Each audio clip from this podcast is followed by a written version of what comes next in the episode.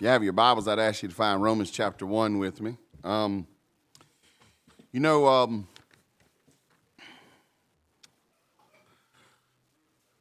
what did I say?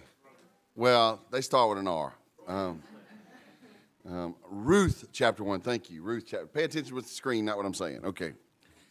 Um, you know, back, uh, back when I was 13 years old, back when I was 13 years old, um, my, my, my oldest brother was in the army. He was stationed in Germany. And, um, and uh, I was at my uncle's house, my uncle Buddy, that's my mom's oldest brother. And uh, my parents were playing music up in Green Level, which is sort of on the way to, you know, Haw River, Burlington area. And, and uh, I was bouncing on his trampoline. And uh, Uncle Buddy would usually be with them, but he had recently shot one of his fingers off by accident while cleaning a gun. And he had been a fiddle player, and he was learning to be a dobro player. Um, and so he came out and says, Listen, we got to go find your mom and dad. I kind of know where they are, where they're playing music. Uh, your brother's been in a very terrible accident. We have to go tell them. And so uh, we, we, we did. We got in the car and we went, and it, you know, it seemed like a long ride, but it wasn't. You know, it was just a few, few miles away. And told our parents, you know, sort of, you know, they had to just regroup and come back home. And uh, we did not have a telephone at our house, and my brother was in Germany. And so it was uh, every, every few hours, it was somebody calling somebody and then coming to relay information to us, you know. And so it just made every little interim between news feel heavy and long. And, um, and we were living, we were living in Semora at the time. Um, uh, I think it was called the Wells Place, wasn't it, David? That was the name of the farm. We were living on the Wells Place, and the driveway was really long, and so our dad would go over to grandma's and he'd, he'd make the phone call or whatever, you know, get the news, and then he'd come back. And, and I remember, I remember the, the last trip because, you know, I was sitting outside and I could hear the car coming down the driveway. And, you know, I just started watching, like seeing the car is going to tell me something, you know. But I'm watching and I, I couldn't tell anything about the car. The, you know, the dust flew up the same as it always did and whatever, you know. But when my dad got out, his whole entire body language was different. And I knew right then that my brother had passed. And it was, it was that moment, you know, there was, a, there was a real shift in my childhood. And I was, you know, I was coming into being a young adult then. I was 13, but I'll never forget it. I, I, I've always felt like I had two, two, two sort of childhoods. I had that one before my brother died, and then that other one after my brother died. And then, you know, what also was happening is my older brothers were leaving home, you know, one at a time as they got older. And, it, you know, it just felt like everything, everything changed. And then one day, one day, all of them are gone, and I'm there with my parents, and all the sadness, all the sadness was just mine to share with them. And none of the expectation buoyed me in hope. And it was at that moment I says, man, I've got to get out of here. I got to go. It was more than that. There's nobody else to mow the grass, nobody else to burn the trash. It was more than that, you know. It was, I can't handle this emotional load without some other folks to carry it with me. When I read the story of Ruth, it is no problem for me to connect. We're going to read about 10 years and five verses and we read those 10 years and five verses, we're going to see a family just get utterly destroyed. And so I've given as our main idea of the scripture I already read, read today. Because if you do not keep sovereignty in mind, if you do not keep eternity in mind, if you don't keep the providence of God out in front of you, then the tragedies that will envelop years of your life will seem to define you. And what I've learned is that my life moves from sad thing to sad thing, but God has become the buoy of my hope. He is my hope. And when I look at the things in my life that don't feel like they make a lot of sense, I refuse to only consider them in the time of my life. I consider them against the expanse of eternity, and I am not left depressed. I am left filled with hope. I am not left feeling like it made no sense. Suddenly, with Naomi and Ruth, I start to see there's a trajectory even in the tragic. And I'm not going to emerge out of this more bubbly than I was yesterday. You guys know me, not a lot of bubbles here. But every time I delve into the book of Ruth, every single time, I come out more convinced that my God is king. So impactful was this book on Karen and I's life that it was no doubt that, you know, little just a little side here. You know, we, are those weirdos who never found out what, what gender our child was until the day they were born, and we were really surprised because I was hundred percent convinced it was a it was a it was a boy. And then Katie, you're not a boy. Good job not being a boy. But we absolutely knew what her what her name. If it was going to be a her, she had a name. It was Katie Ruth. Because this book had impacted us so deeply. It was through this story of one family that I began to even make sense of my own life. And I wasn't saved through the reading of Ruth, but I was saved from 30 years of bitterness by starting to see that decades of trouble can be made light at the foot of the cross.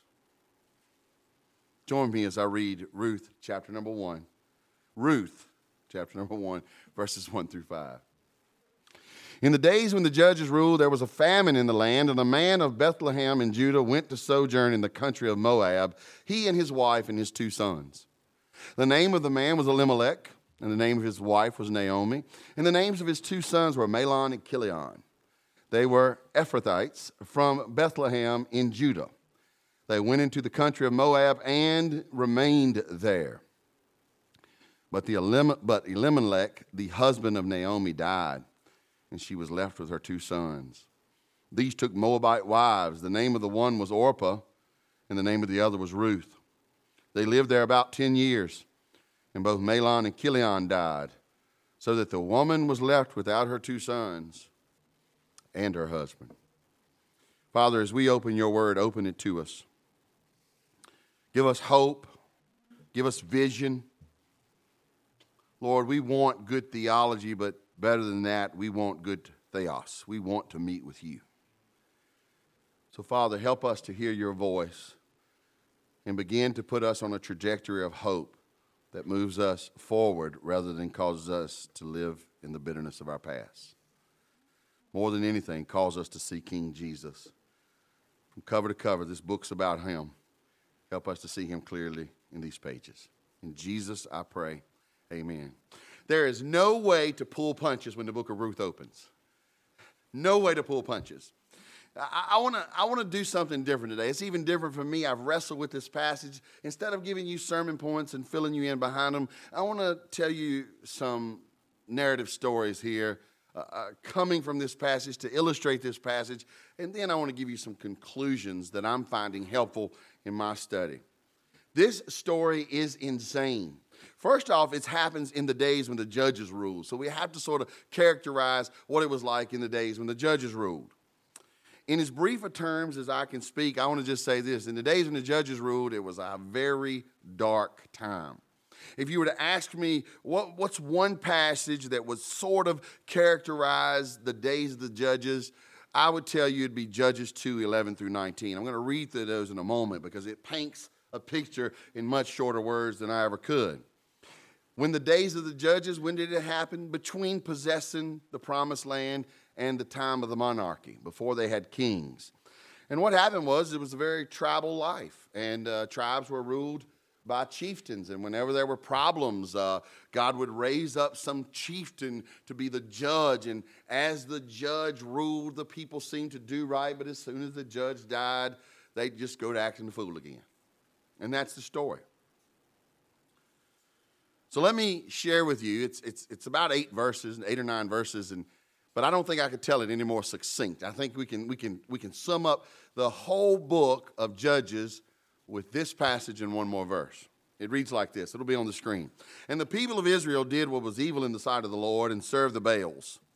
And they abandoned the Lord the God of their fathers, who brought them out of the land of Egypt. They went after other gods from among the gods of the peoples who were around them and bowed down to them.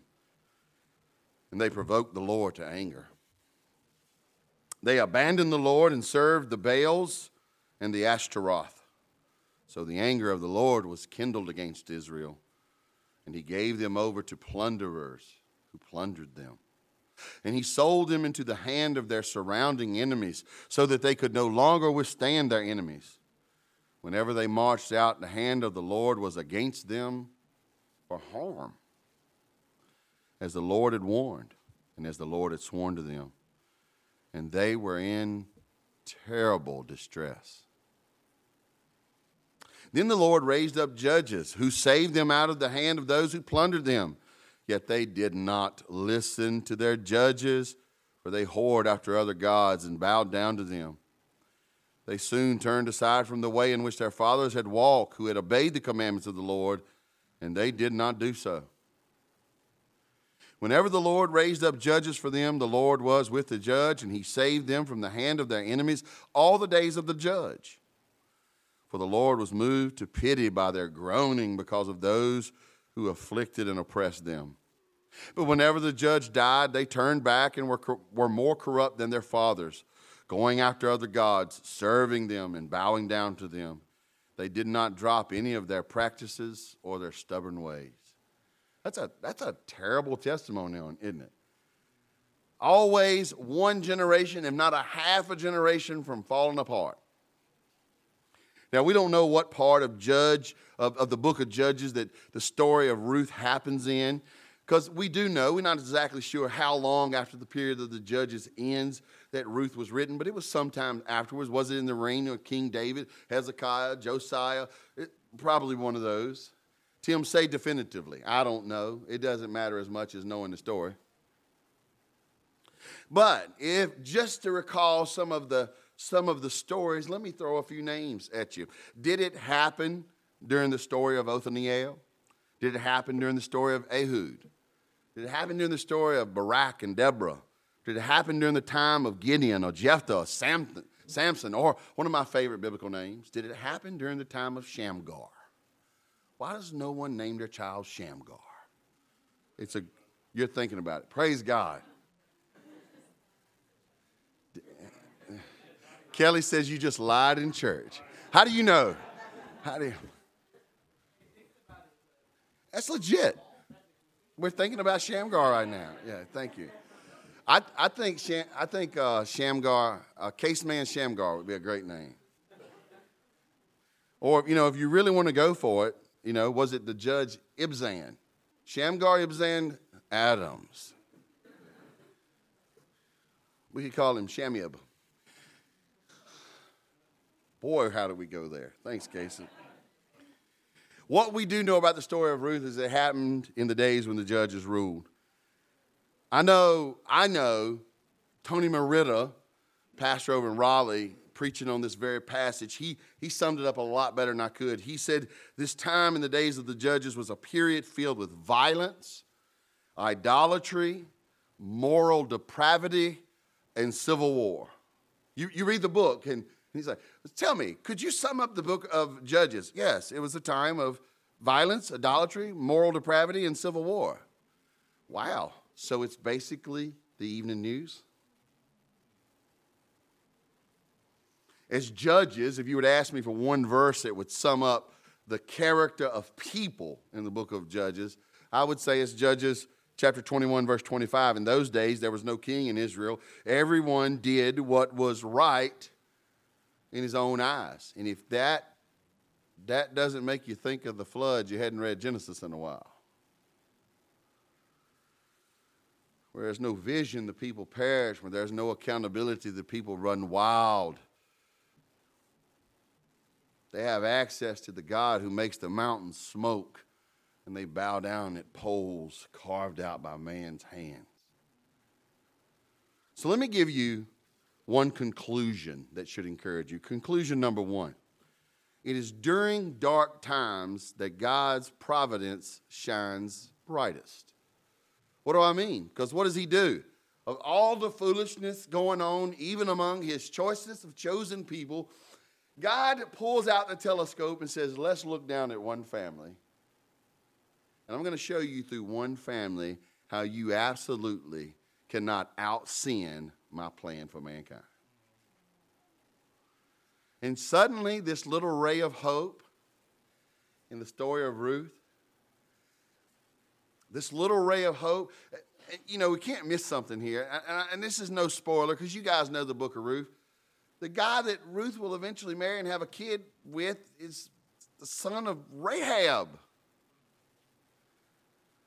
You know, the chick from Jericho, that girl.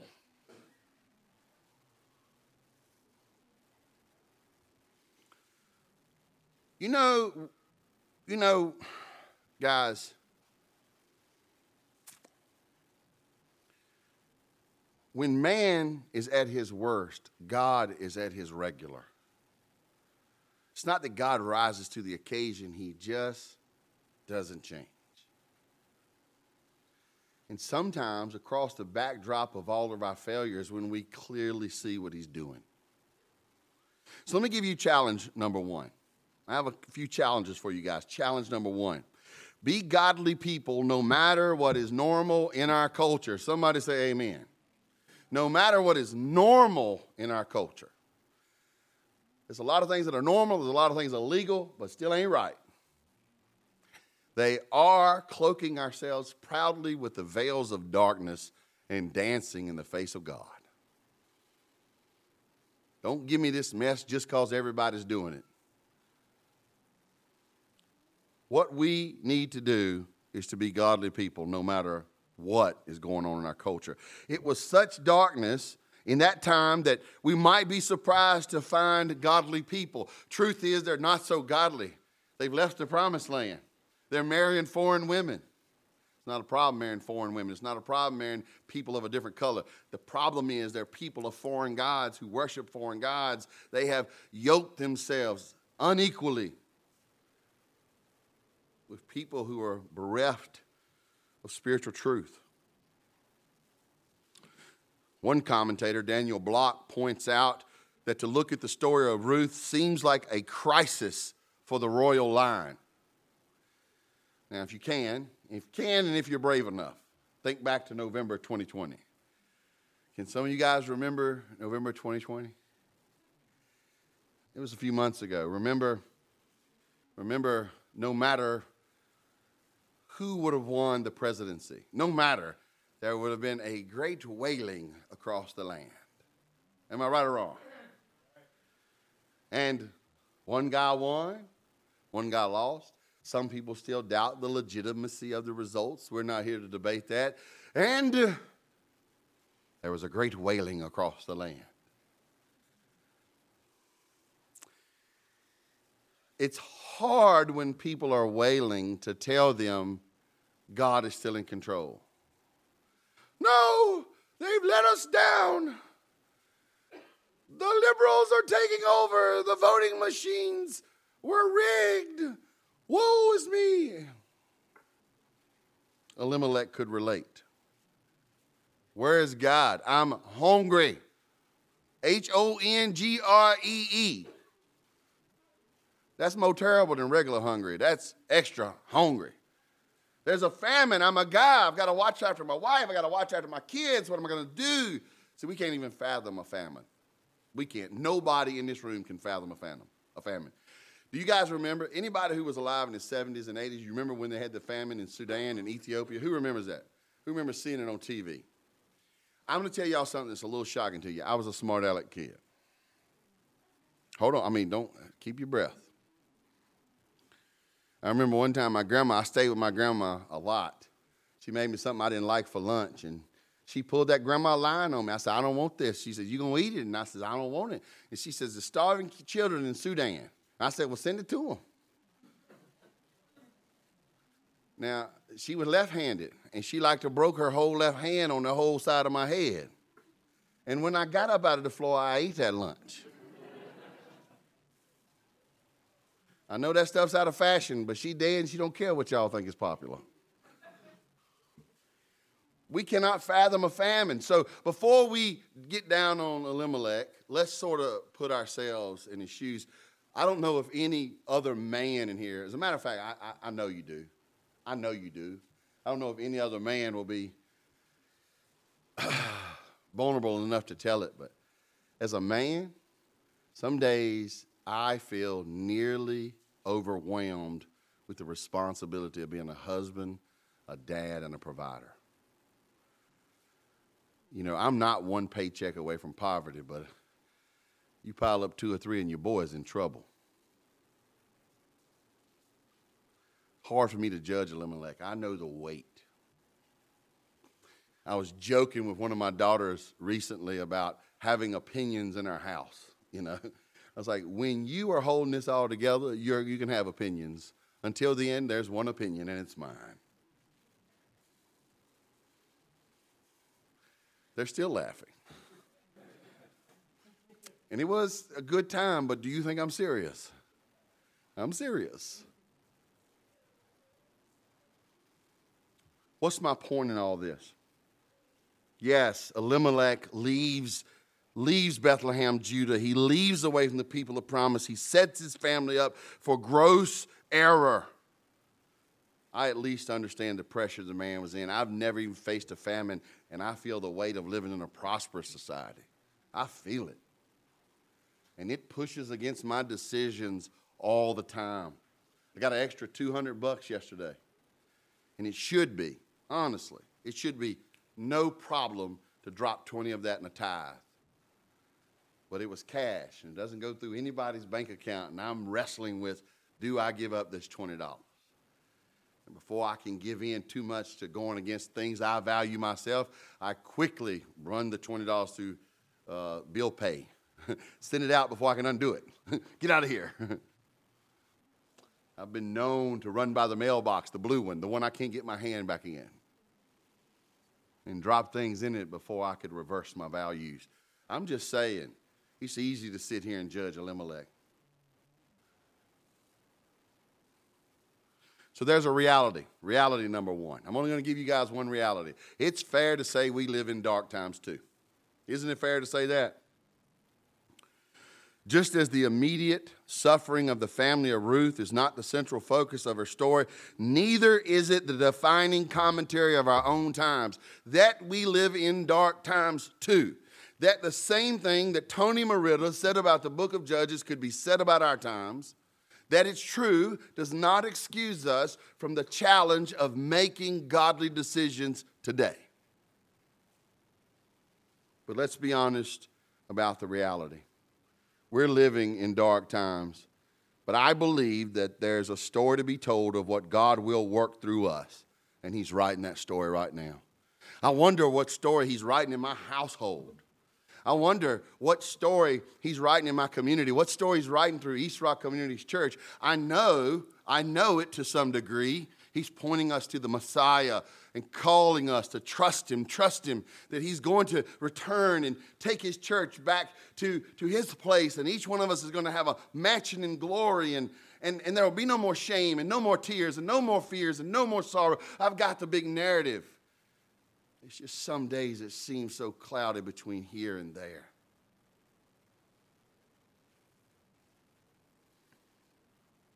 Challenge number two.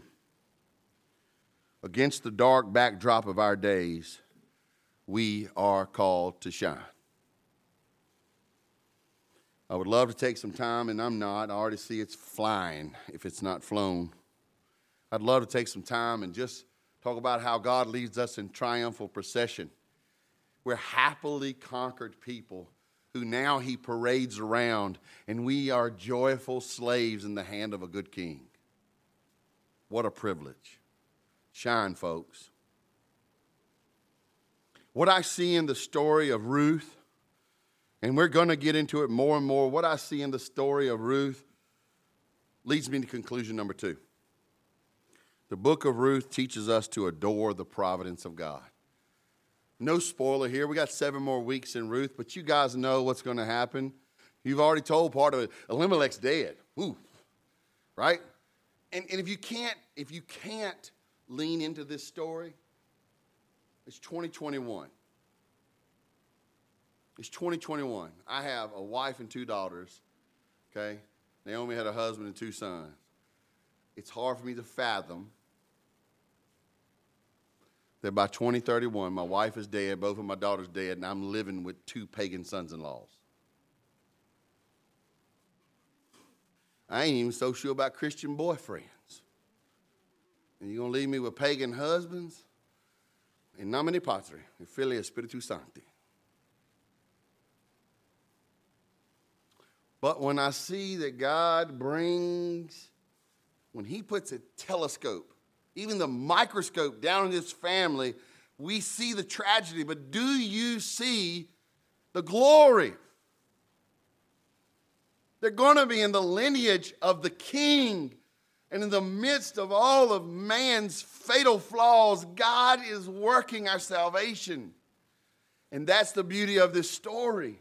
God is working our salvation. Adore the providence of God. I've got a couple passages. Just let me read one. 1 Samuel 2 7 and 8 says this The Lord makes poor and makes rich, He brings low and He exalts. He raises up the poor from the dust. He lifts the needy from the ash heap to make them sit with princes and inherit a seat of honor. For the pillars of the earth are the Lord's, and on them he has set the world. Our God is in control.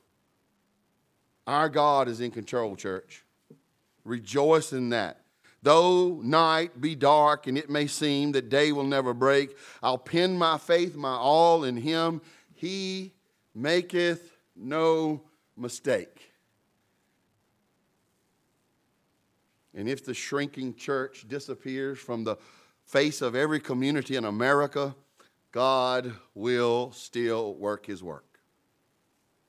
Conclusion number three. The design of God in the book of Ruth is to lead us to Christ, of whom the book speaks.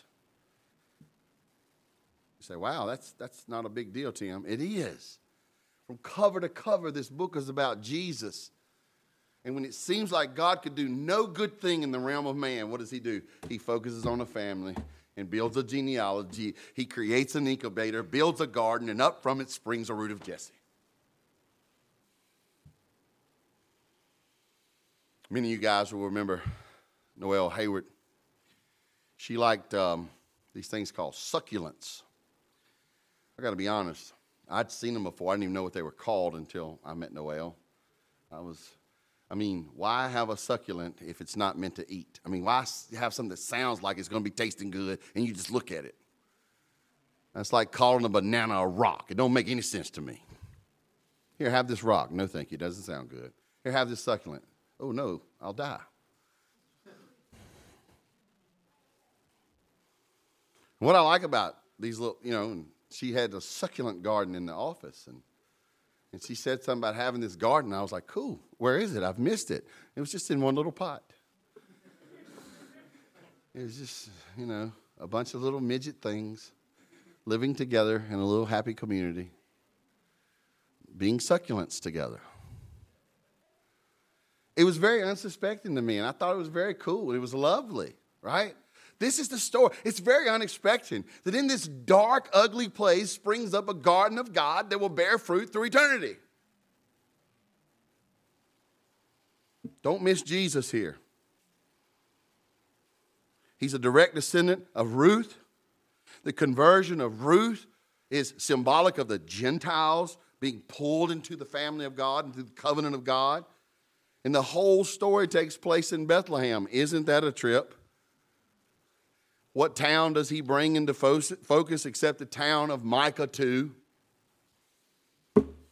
where Jesus will be born? Micah 5, excuse me, Micah 5 2. So, conclusion number four. This won't be anything new to y'all. Say it together. Ultimacy trumps immediacy. Oh, go ahead. Hayden, look up. Make room. Look up. I provide all sorts of services while I'm here. Praise God. Baby names, seating, I do it all. I'm not going to sing, brother, don't worry. So, what should we take away here? Challenge number three is a big one. See your trials not for what the flesh and the world judges them to be, but as opportunities to shine. There's not a verse that I have equal heartbreak over and joy over more or passage than I do James 1 2 through 4. It, it just gets to me. It says, Count it all joy, my brothers, when you meet trials of various kinds, for you know that the testing of your faith produces a steadfastness, and let steadfastness have its full effect, that you may be perfect and complete, lacking in nothing. Whoa, count it all joy. I like that part. When you meet trials of various kinds, here's where the great theologian Scooby Doo would chime in and say, But roll. So in 10 years, I've lost my whole family. I'm left with these two pagan daughters in law, and, and you're going to send some guy and tell me, hey, count that all joy. Yes. But to do that, brothers and sisters, we can't live our lives through the lens of the American dream. We can't live our lives through the lens of our years on earth. You ever thought about that? You can't even do that through the lens of the two, three, or four generations that you'll experience in your own family. To count it all joy, we have to see it across the scope of eternity. All things are working together for good for those that love the Lord and are called according to his purpose. Everything is being reconciled in Christ Jesus. It is. So you take both of my childhoods the loss of my brother, the wreck of my, my parents, the kids he never raised, and they're still quite rocky lives. Take the poverty, the alcoholism, the, the ignorance, all of that. And you can say one of two things. You can say one of two things. You can say, that's the reason why I can be okay feeling terrible all the time. Or you can say, the God who never stops working, even in the darkest of days, will even take my story and work it together for good. Now, I know, well, at least I think I know because, you know, this whole Messiah thing only happened once, he's not working the Messiah out through my genealogy, but guess what he's doing? He's working me into the Messiah's genealogy.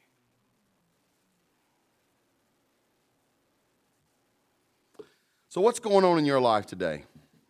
I want to give a, an idea of response or reflection to two groups of people in this room. To the children of God, and not everybody's a child of God contrary to popular notion. Everyone is a creation of God. You have to be adopted through Christ Jesus to be a child of God. So, children of God, what costly decisions might we make in our day when we make any decision without keeping God's word? Elimelech does this. I could talk all day long about this. I mean, I left some stuff in the bulletin for you, what their names meant. Just tell the story through the meaning of their names. What am I saying? Children of God, do not leave God out of one area of your life. Do not. Out of anything. Out of anything. And to the to the orphans out there, would you come into the family of God? Would you? I believe He has orchestrated everything down to this moment, even. Nothing is surprising God. For you to see that even in the darkest of times, God is doing a work. And maybe the work He's doing today is a work in your life uniquely, where He's causing you to see this, this Jesus thing isn't happenstance, it isn't emotionalism, it is God's eternal plan. And He, he worked it. He worked it.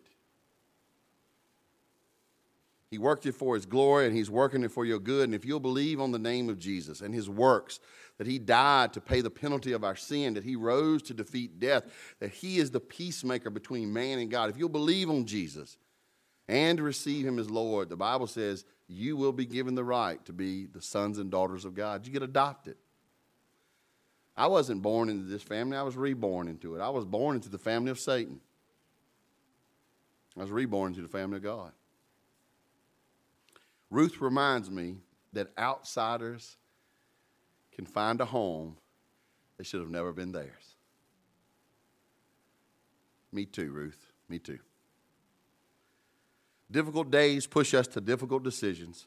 How will we live? How will we make our decisions? Day to day, what understanding are we leaning on? None of us can outpace God's sovereignty, but we can miss his pleasure.